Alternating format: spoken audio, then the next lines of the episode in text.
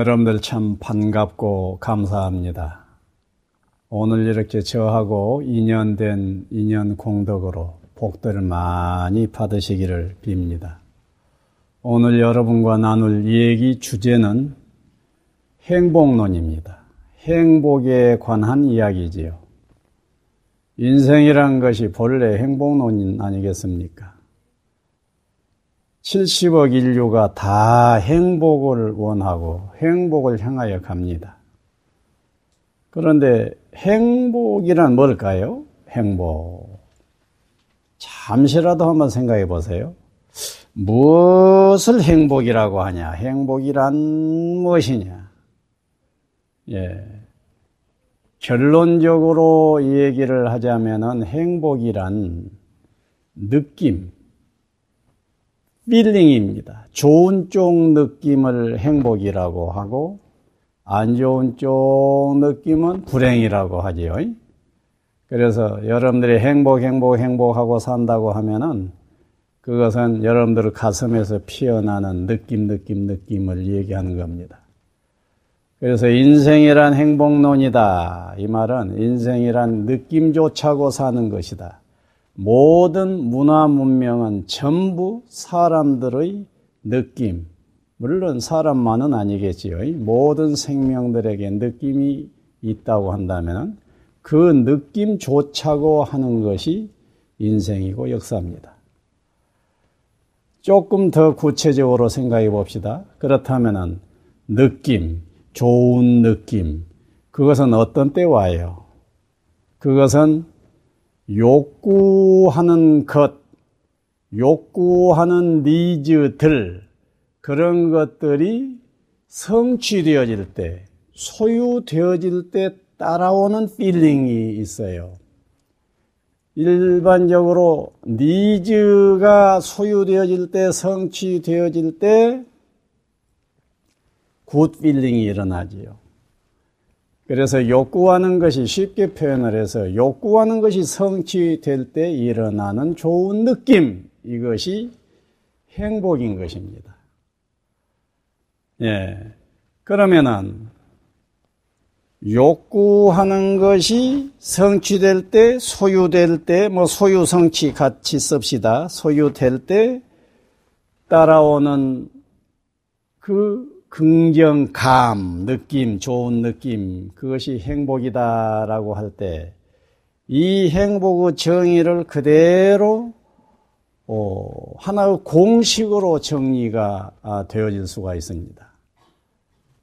그래서 행복 이콜 욕구 분지 성취 또는 소유. 욕구 뭐 소유라고 통일을 할까요? 욕구 분지 소유. 이것이 행복 공식이에요. 그럼 이 행복 공식을 가만히 여러분들이 명상적으로, 사유적으로, 사색적으로 들여다본다고 하면은 가히 여러분들의 인생에 기적적이리만한 횡재적인 사건이 일어나게 됩니다. 그 횡재적인 사건을 일으키기 위해서 지금 나 같은 경우는 이 자리에서 여러분들에게 이런 강의를 하고 있는 것입니다. 자, 그 행복 공식을 가만히 한번 들여다 보세요. 뭐, 여기서 몇 가지 통찰되어진 것이 있을 것입니다. 우선 행복을 결정하는 것은 두 요인, 두 변수에 의해서 결정되어지는 것이 환히 보여요. 두 변인이 무엇입니까? 소유 하나, 욕구 하나, 그래서 행복을 결정하는 것은 소유와 욕구다는 거예요.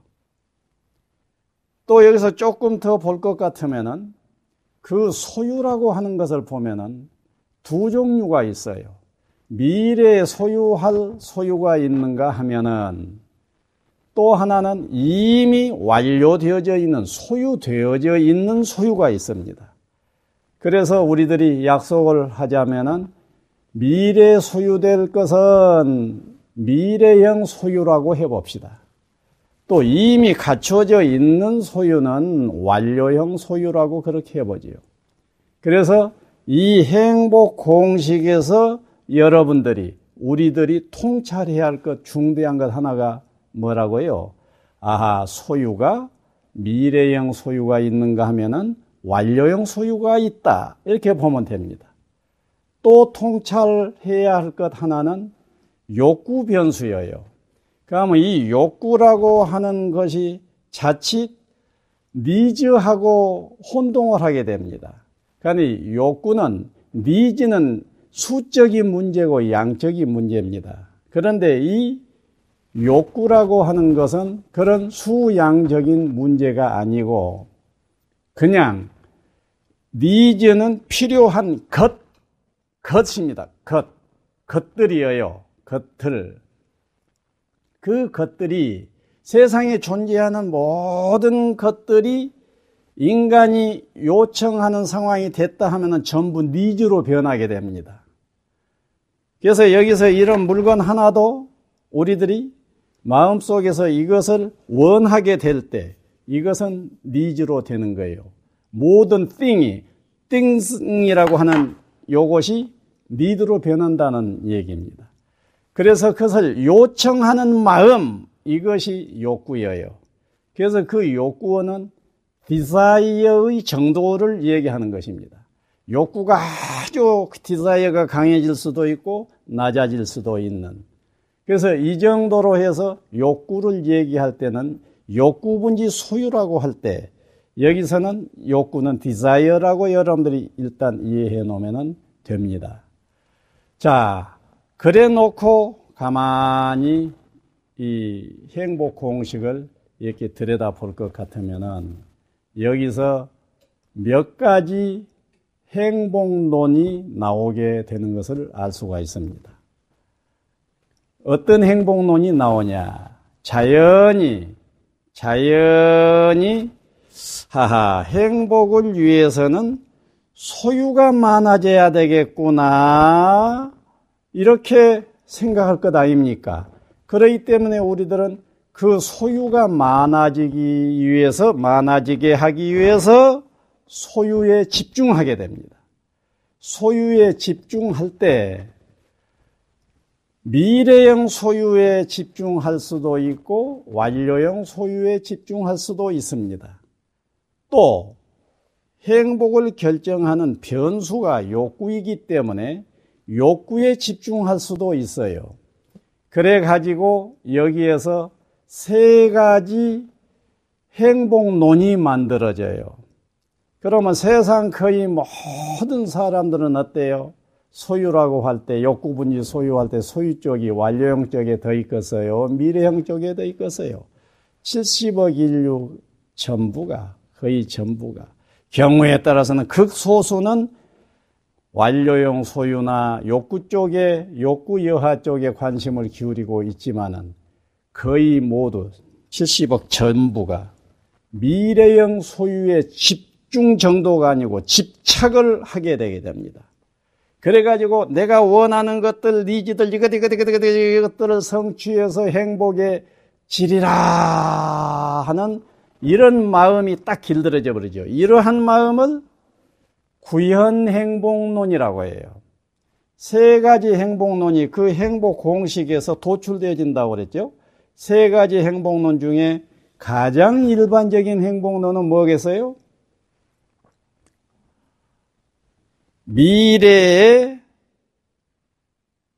원하는 것들을 니즈 1, 니즈 2, 니즈 3, 니즈 4 해가지고 이것들을 소유해서 행복에 지리라. 이러한 행복론이 자연히 만들어져 버립니다. 거의 자연히. 그렇기 때문에 구현 행복론이라고 하는 것을 유념할 필요가 있어요.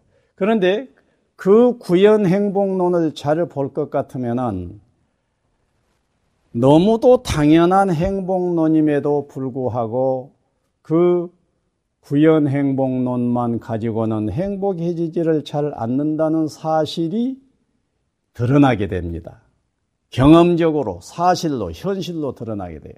그래서 그 부분을 어찌 해야 할 것인가 하는 것들이 우리들이 꾸준히 연찬을 해서 극복해낼 문제 하나입니다.